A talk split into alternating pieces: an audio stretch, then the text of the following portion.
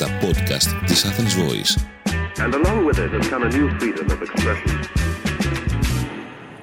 Η Νεφέλη Μέγ πιάνει από αυτοφόρο την επικαιρότητα και τη σχολιάσει σε πρώτο και τελευταίο βαθμό.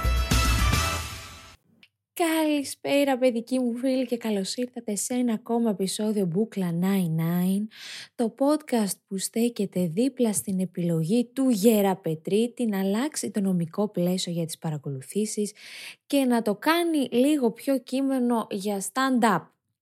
Τι έγινε λοιπόν φίλοι και φίλες που δεν παρακολουθείτε επικαιρότητα και πολύ καλά κάνετε; Για να ακούσουμε Γιάννη για εξηγητικό παρακαλώ.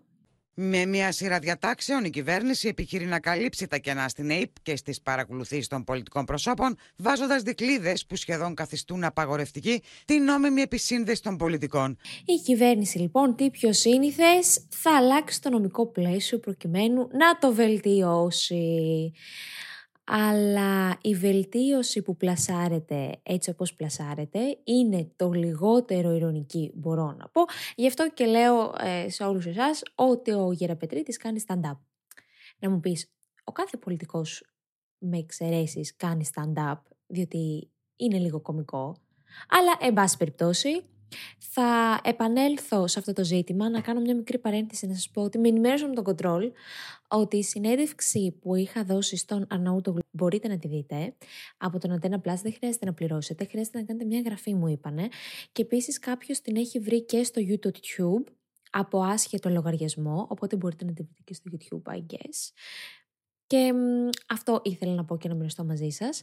Πριν, πριν πάω τώρα στις παρακολουθήσεις που εδώ έχουμε πολύ, πολύ νομικό λαβράκι και έχω βγάλει εγώ εδώ σήμερα για σας, να κάνω ένα μικρό σχόλιο για τον, την κυβωτό του κόσμου και τον πατέρα Αντώνιο και να πω, να σας διαβάσω βασικά, το μήνυμα που μου ήρθε σήμερα από έναν φαν, ο οποίος μου έστειλε ε, το, ένα tweet του Θάνου του Τζίμερου, ο οποίος έγραψε ο Τζίμερος, με, μετά από όσα βγαίνουν το μετά το άλλο, ακούστε παιδιά τι έγραψε ο Τζίμερος να σχολιάσει για αυτό το γεγονός με τις καταγγελίες.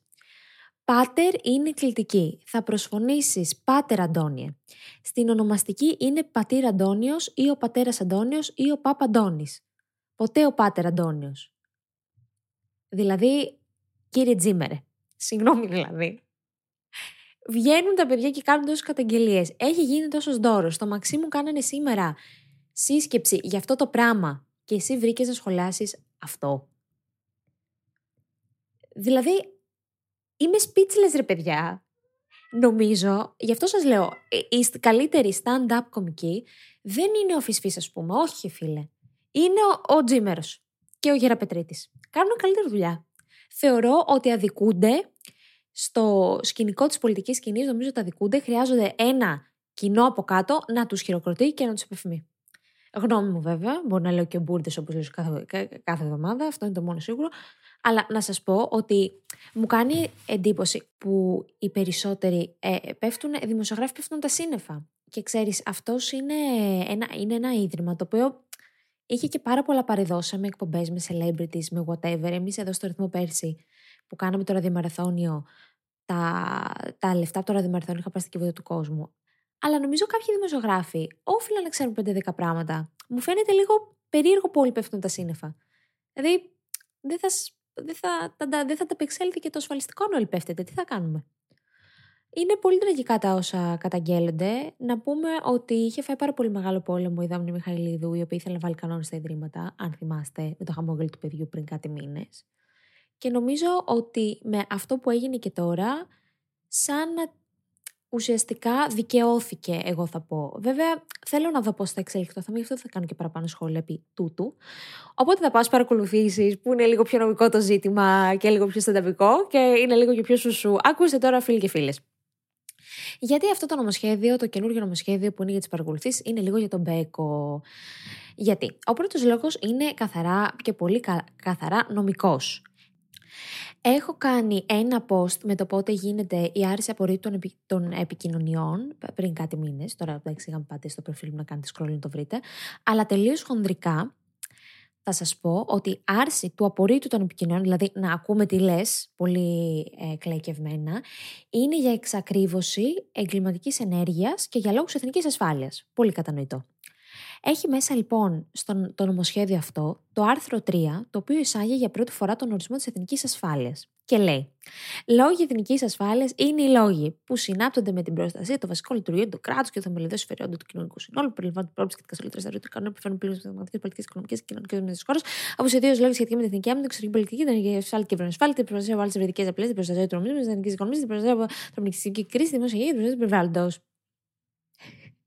Γιατί τα είπα γρήγορα, γιατί ξέχασαν να βάλουν ενομοθέτε την κυκλοφοριακή συμφόρηση και τις έντονες βροχοπτώσεις ως λόγο εθνικής ασφάλειας. Εν ολίγης, τι, και τα αγκομενικά μας έπρεπε να βάλουν. Ω λόγος εθνικής ασφάλειας είναι και το αν ε, είναι φέλ και αυτόν τον τάδε. Και πρέπει να την παρακολουθήσουμε. Μόνο αυτό ξέχασαν να βάλουν. Λοιπόν, το άρθρο 19 του Συντάγματος που προβλέπει το δικαίωμα στο απόρριτο των επικοινωνιών και τις προποθέσει που γίνεται άρση αυτού του απορρίτου για λόγους εθνικής ασφάλειας, δεν μπορεί να διευρύνεται, να ξεχυλώνεται, όπως λέμε εμείς στα νομικά, ούτε να επαναδιατυπώνεται κατά τα γούστα του κ. Γεραπετρίτη, ο οποίος είναι και συνταγματολόγος τρομάρα του. Γελάσαν όλοι οι υπόλοιποι συνταγματολόγος. Αλλά να σα πω την αλήθεια, νομίζω, όπως το είπα, είναι καλλιτέχνης ο άνθρωπος. Ο άνθρωπος είναι καλλιτέχνης. Και αντί να ρωτήσει την ΑΔΑΕ, η οποία είναι αρχή διασφάλισης των των επικοινωνιών, ανεξάρτητη αρχή, σημαντικό όργανο, κρατήστε αυτό, πριν βγάλει σε διαβούλευση αυτό το, το, το, το, το, το αριστούργημα, τώρα, πριν το βγάλει, δεν ρώτησε την ΑΔΑΕ. Όχι, παιδιά. Και είπε, γιατί είπε, τώρα εγώ μάγκες δημιουργώ. Τώρα εγώ θα δείχνω μόνο πόδια, πόδια, πόδια. Εγώ θα δείχνω τώρα. Ήθελα να δημιουργήσει ο άνθρωπος. Αυτός είναι, αυτός είναι ο λόγος. Και legit, όντως, όντως δεν ρώτησε την ΑΔΑΕ, παρά την κεφαλαιόδη σημασία του περιεχομένου του νομοσχεδίου, παρά το γεγονός ότι το ίδιο το Σύνταγμα προβλέπει στο άρθρο 19 ως εγγύηση για τη διασφάλιση του απορρίτου των επικοινωνιών την ΑΔΑΕ, και τέλος, παρά τα όσα συνέβησαν τους τελευταίους μήνες, η αρχή ουδέποτε ενημερώθηκε αρμοδίως, ούτε ζητήθηκε με θεσμικά πρέποντα τρόπο η διατύπωση της γνώμης της, έτσι ώστε αυτό το θεσμικό νομοσχέδιο, το οποίο τώρα θα μπει στη Βουλή να, να ψηφιστεί ουσιαστικά να είναι η κατάληξη ενός νυφάλιου και επιστημονικού διαλόγου προς όφελος του ίδιου του δικαιώματος της διασφάλισης του απορρίτου. Δεν το λέω εγώ αυτό. Η ΑΔΕ βγήκε πριν από λίγες μέρες και έκανε την ανακοίνωση αυτή. Ότι είπε μάγκες εμάς. Δεν μας ρώτησε ποτέ κανείς. Ποτέ και κανένας, ενώ μας προβλέπει το Σύνταγμα. Τι που μας γράψατε στα... εκεί. Και εύλογα θα πείτε, ναι, αλλά γιατί δεν μπορεί κάποιος να πει περιοριστικά, δηλαδή να ορίσει την εθνική ασφάλεια με ένα, δύο, τρία, να βάλει bullet points, ρε παιδί μου. Γιατί θα έρθω εγώ και θα σας απαντήσω ότι το Σύνταγμα έχει έννοιες οι οποίες πρέπει να παραμένουν γενικές. Δεν μπορεί να έρθει ο νομοθέτης, ο εκάστοτε νομοθέτης. Διότι όταν κάποιος λέει ο νομοθέτης, ακούτε στις ειδήσεις και λέει ο νομοθέτης. Ποιος είναι ο νομοθέτης, είναι η Βουλή εκείνη τη δεδομένη χρονική στιγμή. Και αν είσαι και κόμμα το οποίο έχεις και την πλειοψηφία, είναι το κόμμα νομοθέτης. Δηλαδή, τώρα, τώρα, this day and age, σήμερα, η Νέα Δημοκρατία είναι νομοθέτης. Γιατί έχει την πλειοψηφία, περνάει ό,τι θέλει. Πριν τέσσερα χρόνια ήταν ο ΣΥΡΙΖΑ με, τον, με τους Ανέλ, οι νομοθέτες. Ο νομοθέτης δεν είναι κάτι wow, ένα όργανο λέμε Ο νομοθέτης. Όχι, παιδιά, νομοθέτης είναι το κόμμα. Ουσιαστικά αυτός είναι ο νομοθέτης. Να μην κοροϊδευόμαστε. Λοιπόν, είναι αντισυνταγματικό, είναι κατά της υποτινού. Πώς τώρα, με παιδί μου, να έρχεται ο νομοθέτης με ένα νόμο και να παραποιεί το Σύνταγμα, να ορίζει ουσιαστικά το Σύνταγμα, διότι το Σύνταγμα μόνο με αναθεώρηση μπορείς να το αλλάξεις. Δεν μπορεί ένας νόμος να έρθει και να πει στο Σύνταγμα θα λέει τώρα αυτό. Αν θα μπορούσε να εξειδικεύσει κάποια πράγματα του Συντάγματος ένας νόμος τυπικός, δηλαδή, το Σύνταγμα είναι υπέρτατος νόμος, έχουμε πει, και από κάτω του είναι η νόμη, οκ θα μπορούσε να εξειδικεύσει το Σύνταγμα εάν το ίδιο το Σύνταγμα προέβλεπε, είχε εκεί μια φράση, ρε παιδί μου, μια πρόταση και έλεγε στο άρθρο 19. Με ειδικότερο νόμο ορίζονται οι λόγοι εθνικής ασφάλειας, το έλεγε αυτό, το προέβλεπε, τότε ναι, θα μπορούσε κάλλιστα να έρθει ο χ, νομοθέτης, χ, κυβέρνηση, whatever και να τους εξειδικεύσει. Εφόσον το ίδιο το άρθρο δεν το προβλέπει αυτό, δεν μπορεί ο νομοθέτης να το κάνει. Καταλάβατε. Νομικός. Στο Σύνταγμα, να σας ενημερώσω άλλωστε, η εσωτερική ασφάλεια ορίζεται ρητά ως δημόσια ασφάλεια. ή ως δημόσια τάξη, αν έχετε ακούσει. Η εθνική ασφάλεια ταυτίζεται καταρχάς με την ανάγκη προστασίας της εδαφικής ακαιρεότητας της χώρας ή την άμυνα της χώρας. Έχει λίγο πιο. Ε, Πώς να το πούμε, εθνικό χαρακτήρα, να το πούμε λίγο έτσι, να πεις εθνική ασφάλεια. Σε κάθε περίπτωση όμως η εθνική ασφάλεια συνδέεται με ένομα αγαθά. Ένομα αγαθά έχουμε πει π.χ. είναι η υγεία, η ζωή, το περιβάλλον, το, η σωματική ακαιρεότητα. Το είπα αυτό, δεν θυμάμαι. Η γεννητή ελευθερία. Αυτά τα ονομάζουμε ένομα αγαθά, δηλαδή αγαθά τα οποία είναι άξια προστασίας από τον νόμο. Τι έλεγα, ναι, ότι η εθνική ασφάλεια συνδέεται με ένομα αγαθά που υπάρχουν στο ποινικό κώδικα και όταν τα προσβάλλεις αυτά τα αγαθά, είναι έγκλημα. Η εθνική ασφάλεια ποινικά ορίζεται πρωτίστως ως αγαθό, δηλαδή αγαθό που είναι άξιο να προστατευτεί από τον νόμο, η εθνική ασφάλεια και αφορά τη διεθνή υπόσταση της χώρας, περιλαμβάνει την εδαφική ακαιρεότητα, τη διεθνή ειρήνη, την αμυντική ικανότητα της χώρας, καθώς και την προστασία των κρατικών απορρίτων. Και έχουμε και από ε, αποφάσεις του Ευρωπαϊκού Δικαστηρίου Δικαιωμάτων του Ανθρώπου ότι στην έννοια της εθνικής ασφάλειας περιλαμβάνεται και η προστασία του δημοκρατικού πολιτεύματος. Γιατί τα λέω όλα αυτά, δεν έχετε καταλάβει τίποτα ε, μέχρι στιγμής. Είναι λίγο θεωρητικά. Καταλήγω, καταλήγω κάπου. Πάντα καταλήγει κάπου. Γιατί το προκαταρκτικό χρειάζεται μερικές φορές σε πολλά επίπεδα χρειάζεται το προκαταρκτικό. Δεν ξέρω αν είστε άνθρωποι του προκαταρκτικού. Θα μπορούσαμε να το συζητήσουμε αυτό στον ε, ανδρικό εγκέφαλο, αλήθεια είναι αυτή. Είστε προκαταρκτικού ή κατευθείαν, ξέρεις, πάμε στο κύριο πιάτο τώρα. Έχουμε και δουλειές, κατάλαβες. Γιατί εγώ είμαι από αυτής της άποψης, ότι έχουμε και δουλειές. Δεν μπορώ πολύ το προκαταρκτικό, δεν βαριέμαι. Και μετά ε, βγάζει, βγάζει η βρύση και μετά αν έχει και πολύ προκαταρκτικό δεν έχει να βγάλει. Ή δώσαμε. Ναι, μικρό διάλειμμα για διαφημίσεις ήταν αυτό. Επανέρχομαι τώρα εγώ στη δημόσια τάξη, γιατί σας τα λέω όλα αυτά.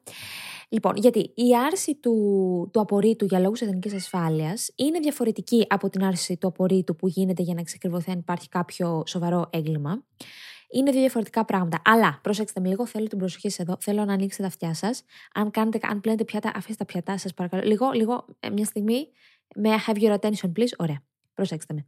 Όταν γίνεται άρση του απορρίτου για λόγο εθνικής ασφάλειας, παίζει, παίζει, παίζει, ε, ε, παίζει να εφάπτεται αυτός ο λόγος με την τέλεση ενός εγκλήματος που αφορούν αυτούς τους λόγους που προβλέπει το νέο νομοσχέδιο. Δεν καταλάβετε τίποτα. Θα, θα, θα εξηγήσω, θα εξηγήσω. Όλοι αυτοί οι λόγοι που εξειδικεύουν την, την, την εθνική ασφάλεια στο νέο νομοσχέδιο δεν έχουν κανένα, κανένα νόημα να υπάρχουν. Κάθε περίπτωση που όντως είναι θέμα εθνικής ασφάλειας και έχει να κάνει με τέτοια δικήματα που λέει το νέο άρθρο, ε, π.χ. που θέτουν σε κίνδυνο την εφοδιαστική αλυσίδα της ενέργειας ή των τροφίμων ή των εμβολίων σε μια επόμενη πανδημία, αυτοί οι λόγοι που εξειδικεύονται στο νέο άρθρο, δεν χρειαζόταν ειδικό νόμο για να καλυφθούν όλες αυτές τις περιπτώσεις. Όλα τα πέρα της κατά κυριολεξία εθνικής ασφάλειας, όλα τα, τα σοβαρά αντικείμενα που μόλις είπαμε, και που θέλει να προστατεύσει το νομοσχέδιο καλύπτονται από το γεγονός ότι υπάρχει δυνατότητα να γίνει άρση το πορεί του για τη διερεύνηση ιδιαίτερου σοβαρού εγκλήματος.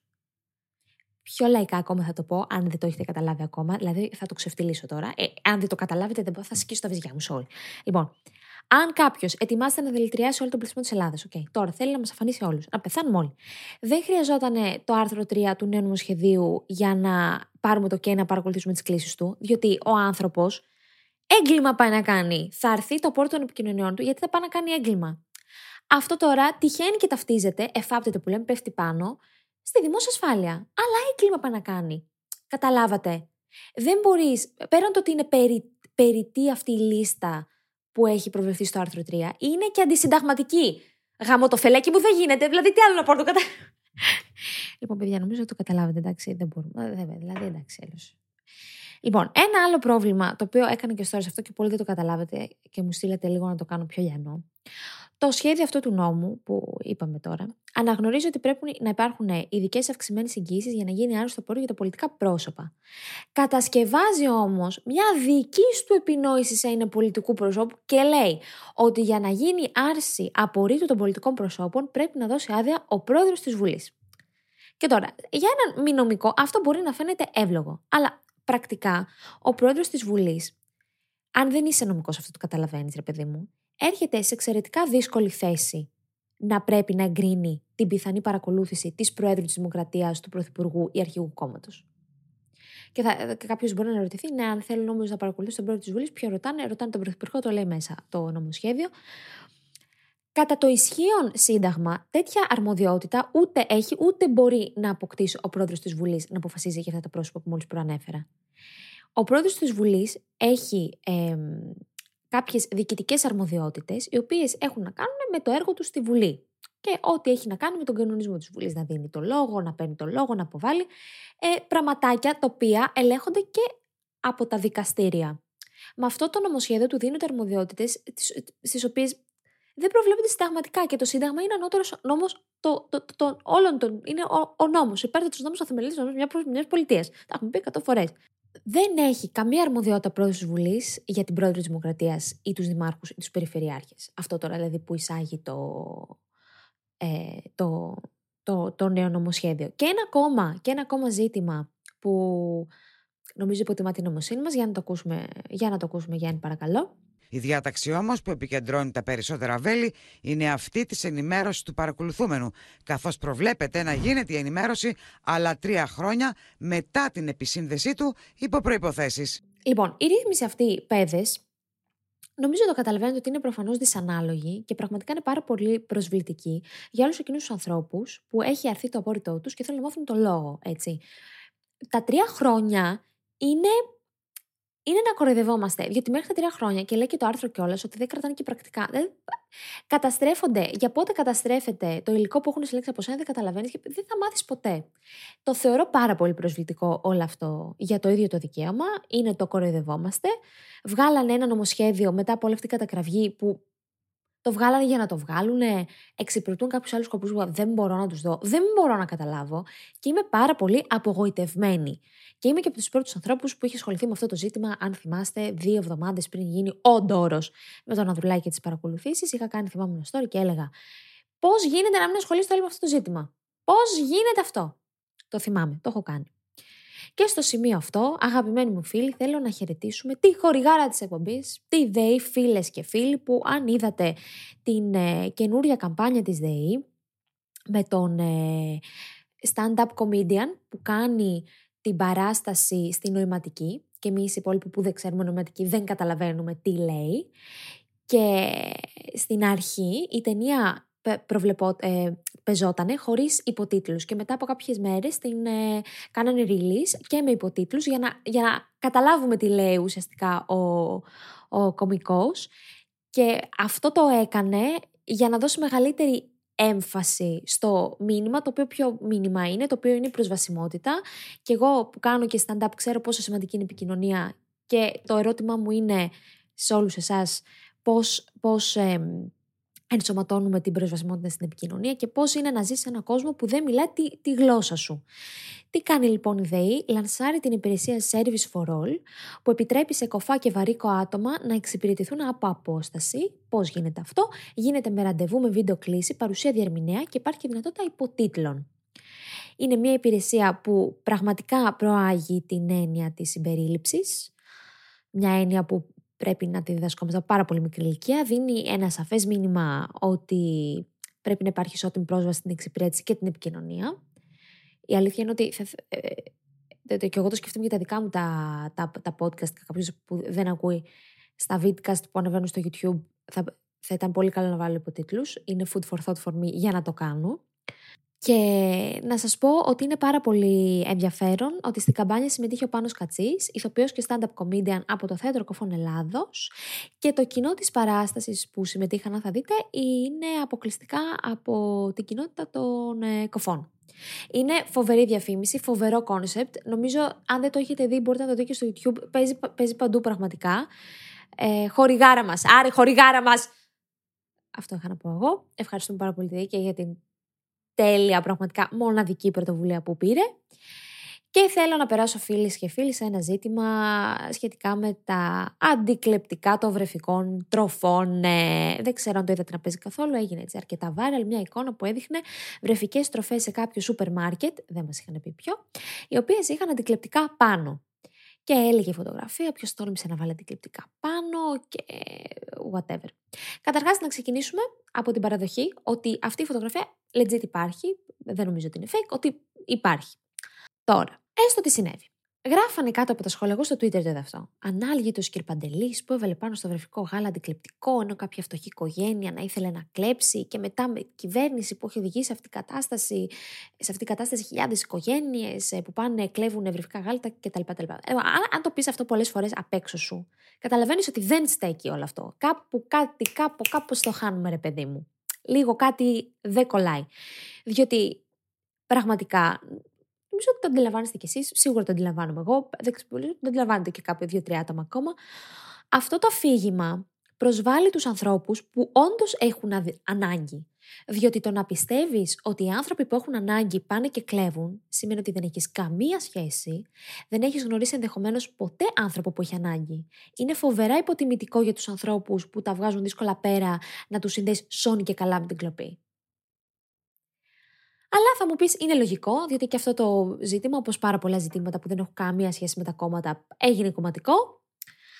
Είναι πάρα πολύ λογικό να υιοθετήσουν αυτό το, το αφήγημα κάποιοι, εγώ του ΣΥΡΙΖΑ θα έλεγα και θα σας πω γιατί. Ε, αν δεν έχεις έρθει ποτέ σε επαφή με ανθρώπους που έχουν ανάγκη και η μόνη επαφή που έχεις έρθει είναι σε κάποια προεκλογική εκστρατεία προκειμένου να σε ψηφίσουν. Και γιατί λέω για το ΣΥΡΙΖΑ, γιατί το ΚΚΕ παρατηρήσετε, κουκουέ, κουτσούμπα Θεό, δεν έχει, δεν, δεν έχει μιλήσει ποτέ για πίνε και για τέτοια. Διότι οι άνθρωποι εκεί στο Κούκο έχουν επαφή με ανθρώπους που έχουν ανάγκη και δεν τους συνδέουν σώνει και καλά με κλέφτες, ρε φίλε. Δηλαδή, πραγματικά, όσοι το υποστήριξαν αυτό και έβλεπα και γνωστούς κιόλα που το υποστήριξαν αυτό, δηλαδή, αν, να συνδέεις ότι επειδή, επειδή ε, έχεις στο μυαλό σου ότι κάποιος τα βγάζει δύσκολα πέρα, θα πάει να κλέψει. What the fuck! Άρα, όποιος εμποδίζει την κλοπή, εμποδίζει αυτόν που έχει ανάγκη. Ε, στέκει αυτό το πράγμα στο μυαλό. Δεν παιδιά, στέκει στο μυαλό σου αυτό το πράγμα. Δεν τρελαθούμε. Παιδιά, αυτό συμβαίνει αν δεν ξέρεις πώς είναι οι φτωχοί άνθρωποι. Δεν έχεις καμία επαφή με την πραγματικότητα. Πραγματικά. Και στο σημείο αυτό να σας πω ότι μου έστειλε ο Δημήτρης, που είναι στο χώρο του εμπορικού μάρκετινγκ σε αλυσίδα σούπερ μάρκετ, κάποιες. Γιατί τον πόνισε πολύ το ζήτημα αυτό, γιατί είναι μέσα στα πράγματα, και μου έστειλε κάποιες ηχογραφήσεις. Να πει τον πόνο του. τον πόνο του από τους YouTube. Κακό Λοιπόν, τα έκανα από μαγνητοφώνη, θα σας πω τι μου είπε, γιατί ήταν πολύ ενδιαφέροντα αυτά που μου έστειλε. Το θέμα λέει των κλοπών πάει, λέει, από παλιά. Στα μεγάλα σούπερ μάρκετ, αυτά που είναι 500 τετραγωνικά μέτρα και πάνω, εκεί κυρίως ξεκινά το ζήτημα με τις κλοπές. Από τα ποτά ε, που μπορεί κάποιος να μπει, λέει, το χειμώνα με ένα παλτό, να πάρει δύο-τρία μπουκαλάκια και να φύγει. Γενικότερα, η κλοπή εστιάζει σε ό,τι έχει μεγάλη αξία ασχέτως του μεγέθους του προϊόντος. Τα ποτά μας λένε το νούμερο 1 λόγω και της κατανάλωσης και ευκολίας μεταπόλησης. Και αυτό που έχει παρατηρηθεί σε μικρότερα σούπερ μάρκετ κάτω των 400 τετραγωνικών μέτρων είναι ότι τώρα με την κρίση κλέβονται πάρα πολλά προϊόντα που έχουν αξία, όπως είναι ο τόνος, οι παιδικές τροφές, στιγμοί καφέδες, κρέμα προσώπου και όλα τα ε, προϊόντα περιποίησης, μέλι και έχουν ξεκινήσει να κλέβουν μέχρι και ζωμούς. Το θέμα όμως είναι ότι η μεγάλη πλειοψηφία αυτών που κλέβουν είναι άτομα και Έλληνες και αλλοδαποί, μας αναφέρει, που μπορεί να έχουν άλλο τύπου καταστήματος, π.χ. να έχεις ένα πάρα πολύ μικρό mini market και να πας να κλέψεις μια μεγάλη αλυσίδα, πέντε καφέδες, να το πας στο μαγαζί σου και να το κάνεις μεταπόληση και να βγάλεις 100% κέρδος. Ή, ή λέει ότι πολλοί το κάνουν και σε λαϊκές αγορές αυτό το πράγμα. Αναγκάζονται, λέει λοιπόν, οι καταστηματάρχες να βάλουν αντικατα... αντι... αντικλεπτικά, αντικαταθλιπτικά, πάω συνέχεια να πω, και αναγκάζονται να έχουν π.χ. τα ποτά πίσω από το ταμείο ή τα προφυλακτικά ή να σου λένε αυτό το προϊόν ζήτω από το ταμείο. Τέλος πάντων, που it's not, it's not that good. Και ε, στο, στο τέλος λέει ότι οι αλυσίδες και οι, οι, σχεδόν όλες οι αλυσίδες, προκειμένου να διατηρήσουν και το κομμάτι της εταιρικής κοινωνικής ευθύνης, στο οποίο πατάνε πάρα πολύ, δείτε το και τέρμα ωφελημιστικά ότι θέλουν να έχουν ένα καλό πρόσωπο, κάνουν πάρα πολύ μεγάλες δωρεές τροφίμων. Και κανένας ουσιαστικά δεν το είπε αυτό έτσι. Δεν το είπε κανένας αυτό. Και αναρωτιέται μάλιστα ο Δημήτρη, λέει, γιατί δεν κρίνουμε λέει, τα αντικλεπτικά στο ουίσκι. Θα σου πω, λέει Νεφέλ, επειδή ε, δεν είναι προ, είδος πρώτης ανάγκης όπως είναι οι κρέμες, και άρα το να, ε, το να κλέψεις ε, βρεφικές ε, τροφές, κρέμες λέω, είναι, είναι οκ. Ε, φυσικά, εγώ δεν νομιμοποιώ την κλοπή και νομίζω ότι αυτό είναι κακό παιχνίδι αντιπολίτευσης. Δεν ξέρω. Δηλαδή, πραγματικά. Να τρελαίνεσαι. Όποιος κλέβει δεν σημαίνει ότι έχει ανάγκη, παιδιά. Δηλαδή, αυτός που έχει ανάγκη δεν σημαίνει ότι είναι κλέβει. Αυτή η λογική είναι υποτιμητική για τους ανθρώπους που έχουν ανάγκη. Εγώ αυτό, αυτό, αυτό ήθελα να πω, αγαπημένοι μου φίλοι. Και θέλω να περάσω τώρα σε ένα στο διαμάντι. Στο, στο αποκορύφημα εδώ πέρα, στον οργασμό αυτού του podcast, τον ε, ανδρικό, τον εγκέφαλο, που δεν σταματάει ποτέ να μας εκπλήσει. Τι σκατά έχετε εσείς άντρο κεφάλι θέλω, θέλω, σήμερα, θέλω σήμερα να μου πείτε. Σήμερα έχουμε σουσού, σήμερα έχουμε συζήτηση λοιπόν. Είναι ένα ζήτημα το οποίο λίγο πολύ όλοι έχουμε συναντήσει μπροστά μας, αν όχι πίσω μας. Και το σκηνικό έχει ως εξής. Είσαι με έναν ε, κάποιον, το πράγμα δεν εξελίσθηκε πολύ καλά, έφταξε κι εσύ, αλλά αυτό σε κάνει τη χοντρή την ε, μαλακία. Τύπου σε κεράτησε, σε παράτησε, δεν σου πήρε του σερβιέτες, δεν ξέρω, εξαφανίστηκε τον ψαχνανικό Ghostbusters, you name it, δεν μας ενδιαφέρει ο λόγος. Σημασία έχει ότι αυτό ήταν ο λόγος που τα σπάστερ, παιδί μου. Ε, περνάει πολύ, πολύς καιρός, επειδή πολύς καιρός. Όχι ένας μήνας, ένας μήνας δεν είναι τίποτα. Περνάει καιρός, άνω του εξαμήνου. Και εμφανίζεται ο κύριος από το πουθενά, out of the blue που λένε και στο χωριό μου, στο άσχετο. Όπως θα ήταν αν εμφανιζόταν ο Παπαθαμελής σε συναυλία metal. Την περίοδο που εσύ είσαι τύπου ε, στα σύννεφα πετάω. Έχεις ξεχάσει και την ύπαρξή του. Και δεν είναι καν η στιγμή δεν ξέρω πώς γίνεται αυτή τη χωροχρονική στιγμή, δεν είναι καν στιγμή, είναι δευτερόλεπτο, δευτερόλεπτο. Εσύ που είσαι, τα έχεις ξεπεράσει όλα και λες Γιώργος. Ποιος Γιώργος, εγώ είχα. Γιώργο, ήταν κάποιο. Δεν ξέρω κανένα Γιώργο. Εκείνη τη στιγμή εμφανίζεται ο κύριος, σου ζητάει συγνώ, συγγνώμη, συγγνώμη που σου συμπεριφέρθηκε σαν να ήσουν ένα κουκούτσα από καρπούζι, ξέρω εγώ. Ότι θέλει, θέλει, να, θέλει να είσαι καλά. Αυτή είναι η φράση εμένα που, που με βιδώνει. Εγώ λέει θέλω να είσαι καλά. Θέλω να είσαι χαρούμενο. Βρε προσάρμοστε! Βρε κλόουν! Βρε κλόουν που γελάνε μέχρι και κλόουν οι άλλοι μαζί σου. Θέλεις να είμαι... Τώρα, τώρα θες να είμαι καλά. Τώρα που μου πήρε τόσο καιρό να ξεπεράσω τη δικιά του βλακόφατσα. Τώρα θέλεις να είμαι καλά. Τώρα τι είχαμε τώρα καλά. Τώρα δεν θέλω εγώ να θέλεις να είμαι καλά. Τώρα χέστηκα. Τώρα χέστηκα τι θέλεις. Αν, αν σε ενδιέφερε έστω και 1%, αν σε ενδιέφερε πραγματικά να ήμουν καλά, θα σε ενδιαφέρε όταν ήμουν μπροστά σου βρεμαλάκα και έκλεγα. Και έκλεγα. Και τότε θα σε ενδιαφέρε. Αλλά τότε δεν σε ενδιαφέρε τότε. Η γραμμέ, τότε τι; Να, τότε. Αν ενδιαφερόσουν έστω και 1%, πραγματικά, αν ε, ένα, 1%, δεν θα εμφανιζόσουν τώρα που κάτι στράβωσε στη ζωή σου, ε, έφαγες το ίδιο, την ίδια στραπάτσα που έριξες εσύ σε μένα, δεν θα εμφανιζόσουν τώρα ή να μου ζήσει συγγνώμη. Διότι, διότι κορίτσια πραγματικά, αυτό το άτομο όντως θέλει να είσαι καλά. Θέλει να. Αυτό, αυτό είναι όντως αυτό που θέλει. Διότι αυτό το άτομο σε άφησε χωρίς να σκεφτεί πώς είσαι, πώς νιώθεις ή συνέχισε να κάνει τα λάθη για τα οποία τώρα εμφανίζεται και ζητάει συγγνώμη, χωρίς να αναλαμβάνει υπόψη τα συναισθήματά σου. Και σου πήρε χρόνο και σου πήρε ενέργεια να προχωρήσεις και δεν πρέπει να αφήσεις κανέναν και καμία κατάσταση να σε επιστρέψει σε εκείνο το αρχικό στάδιο, στην αρχή αυτής της φάσης, η οποία είναι χειρότερη, είναι, είναι η φάση που σε κάνει να νιώθεις σκατά, να αφισβητείς την ίδια σου την ύπαρξη, τα ίδια σου τα συναισθήματα, να, να, να ότι αξίζεις, είναι εκείνη η φάση που ο άνθρωπος που ζητάς περισσότερο να δεις σε έχει γραμμένη, δεν σου λέει αυτή τη συγγνώμη. Τότε την έχεις ανάγκη τη συγγνώμη. Τότε που είσαι μέσα στο βούρκο είσαι. Τότε για να μπορέσεις να προχωρήσεις. Όχι λοιπόν, εκείνη τη δεδομένη χρονική στιγμή που ένιωθες τον σωματικό πόνο και ο άνθρωπος που ήθελες να σου ζητήσει συγγνώμη παραπάνω απ' όλα για, για, για να προχωρήσεις, όχι μόνο σε είχε. Το γραμμένο είναι το λιγότερο το λιγότερο. Και νομίζω ότι σε αυτές τις, ε, τις, τις περιπτώσεις πρέπει να βλέπετε και πώς σε προσεγγίζει ρε παιδί μου άλλος για να σου ζητήσει η συγγνώμη. Έχει, έχει πάρα πολύ, δηλαδή ο τρόπος που άλλος σε προσεγγίζει για να σου πει how sorry I am και ότι ναι, έχει πάρα πολύ μεγάλη σημασία. Τώρα θα έλεγα και παραπάνω, αλλά έχει χάρη με έξαλλη. Εγώ πάντως, εγώ πάντως το θεωρώ πάρα πολύ υποκριτικό αυτό το θέλω να είσαι καλά. Θέλω να είσαι καλά. Τώρα, θυμήθη, θυμήθη, τώρα. Δεν θα πω τα ίδια. Τώρα θυμήθηκε ο κύριος ότι είχατε σχέση και ότι δεν ήσουν ένα προϊόν της Amazon που σκοπός σου ήταν να τον κάνεις να νιώθει καλά, χωρίς αυτός να αυξήσει το παπάρι του. Τώρα το θυμήθηκε, μετά από τόσο καιρό. Τώρα, φίλε, φίλε είχαμε, γιατί σας λέω, άνθρωποι που φανίζονται έτσι ξανά στη ζωή σας. Από το πουθενά. Και σας λένε αυτό το πράγμα, ή, ή αν είναι, αν είναι όντως ειλικρινή άτομα σε όλα τα επίπεδα, το, το εννοούν. Αλλά όταν σε αφήνουν με πάρα πολύ άσχημο τρόπο, ξέρετε και πώς το λήξατε, δεν είναι κλόουν. Είναι κλόουν. Είναι και αυτό που σου λένε είναι ό,τι πιο ε, υποκριτικό και από τον Κυριάκο το Μητσοτάκη που ζητούσε συγγνώμη για τις υποκλοπές. Δηλαδή, τόσο υποκριτικό το, το αισθάνομαι. Εγώ σου στέλνουν είτε γιατί τους ήρθε μια αναλαμπή και έστειλαν, είτε γιατί θέλουν να σε προσεγγίσουν και δεν ξέρω, μπορεί να θέλουν να κάνουν σεξ μαζί σου και είναι πιο εύκολο να προσεγγίσεις κάποιον που ήδη έχεις προσεγγίσει στο παρελθόν για να κάνεις σεξ μαζί του. Αυτό εντάξει, σιγά τα αυγά ή κάποιος από το κοινό περίγυρό του είπε κάτι για σένα και σε θυμήθηκε και σου έστειλε. Η πιθανότητα αυτός ο άνθρωπος να θέλει να, να δεν ξέρω, να επανασυνδεθεί μαζί σου, να make amends, να τα ξαναβρείτε, να έχετε μια καλή σχέση. Δεν είναι, α, έστειλα εγώ ένα μηνυματάκι, το αφήνω εδώ. Αυτό δεν είναι πραγματικά είμαι sorry. Είμαι sorry, ρε Sorry, I'm sorry να τη βάλεις εκεί που ξέρεις η γνώμη σου. Τώρα είχαμε. Δεν ξέρω, παιδιά, εσείς τι λέτε. Έχει, έχει αξία αυτή, αυτή η συγγνώμη μετά από τόσο καιρό; Ε, έχει. Δεν είναι ο τρόπος που τη ζητάς τη συγγνώμη. Δεν ξέρω, εσάς σας φτάνει ένα μήνυμα μετά από τόσο καιρό; Δεν ξέρω.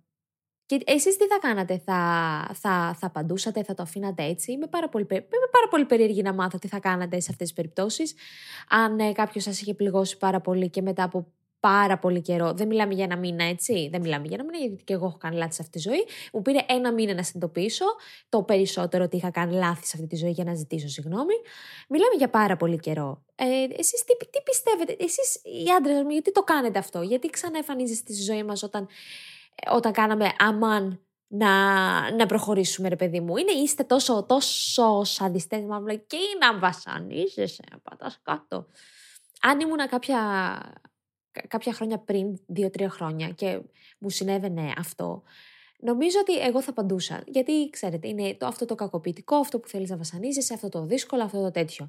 Όσο περνάει ο καιρός και βλέπω την πρόοδο που κάνω σε, στις διαπροσωπικές μου σχέσεις και μου συμβαίνουν κάτι τέτοια σκηνικά, είμαι σε φάση δεν μπορώ να σπαταλήσω άλλη φαιά ουσία στο να, στο να, στο να φέρω το, τον εαυτό μου πάλι σε τόσο δύσκολη θέση και να μου πάρει το διπλάσιο χρόνο για να το ξαναξεπεράσω. Γιατί ξέρεις τι, όταν μπλέκεις αυτό τον κικαίωνα ξανά και λες, έλα μωρέ θα στείλω γιατί τώρα δεν είναι καλά αυτός και να με ψάχνει και ξέρεις δεν μ' άρεσε όπως έλεξε και αυτά. Κατά πάσα πιθανότητα μπορεί να γινόταν μια επανασύνδεση και μετά άλλο πάλι να εξαφανιζόταν γιατί αυτό είναι το pattern αυτών των ανθρώπων, να εξαφανιζόταν. Και τότε, φίλοι, θα πονούσες όχι τριπλά, όχι, όχι τετραπλά. Μετά, ε, κανένα self-worth. Δεν, δεν θα είχες αυτοβάλιου, κατάλαβες. Δεν θα είχες αυτοβάλιου. Βέβαια, όλα αυτά που να λέω δεν ξέρω. Εσείς τι είστε, είστε ρομαντικοί άνθρωποι που θα γυρίσετε. Ε, θα, θα απαντούσατε, θα το, αφήσετε, θα το αφήνατε στο διαβάστηκε, διότι και το διαβάστηκε φίλοι ένας πολύ καλός τρόπος ε, να απαντήσεις. Διότι no answer is still an answer. Για από πολλά επίπεδα πάει αυτό. Ε, κάπου εδώ τελείωσε αυτό το... αυτή η παράνοια. Θα σας δω την επόμενη εβδομάδα με μια ακόμα παράνοια. Το podcast βγαίνει κάθε τρίτη στις 5 επαναλαμβάνω και αν σας αρέσει πάρα πολύ να μας βάλετε 5 στεράκια στο Spotify. Ε, μαζεύονται τα στεράκια γιατί είμαστε υπέρλαμπροι και να κάνετε και μια εγγραφή, να σας έρχονται ειδοποιήσει και να σας μετράμε πόσοι είστε και να ξέρουμε πόσα άτομα έχουμε βρε παιδί μου εδώ πέρα να ακούνε μπουκλά line line. Σας ευχαριστώ που είστε υπέροχοι. Ήταν ένα podcast από την Athens Voice. Μπορείτε να ακούσετε τα podcast της Athens Voice στο athensvoice.gr και στο Spotify, στο Apple Podcast και το Google Play Music.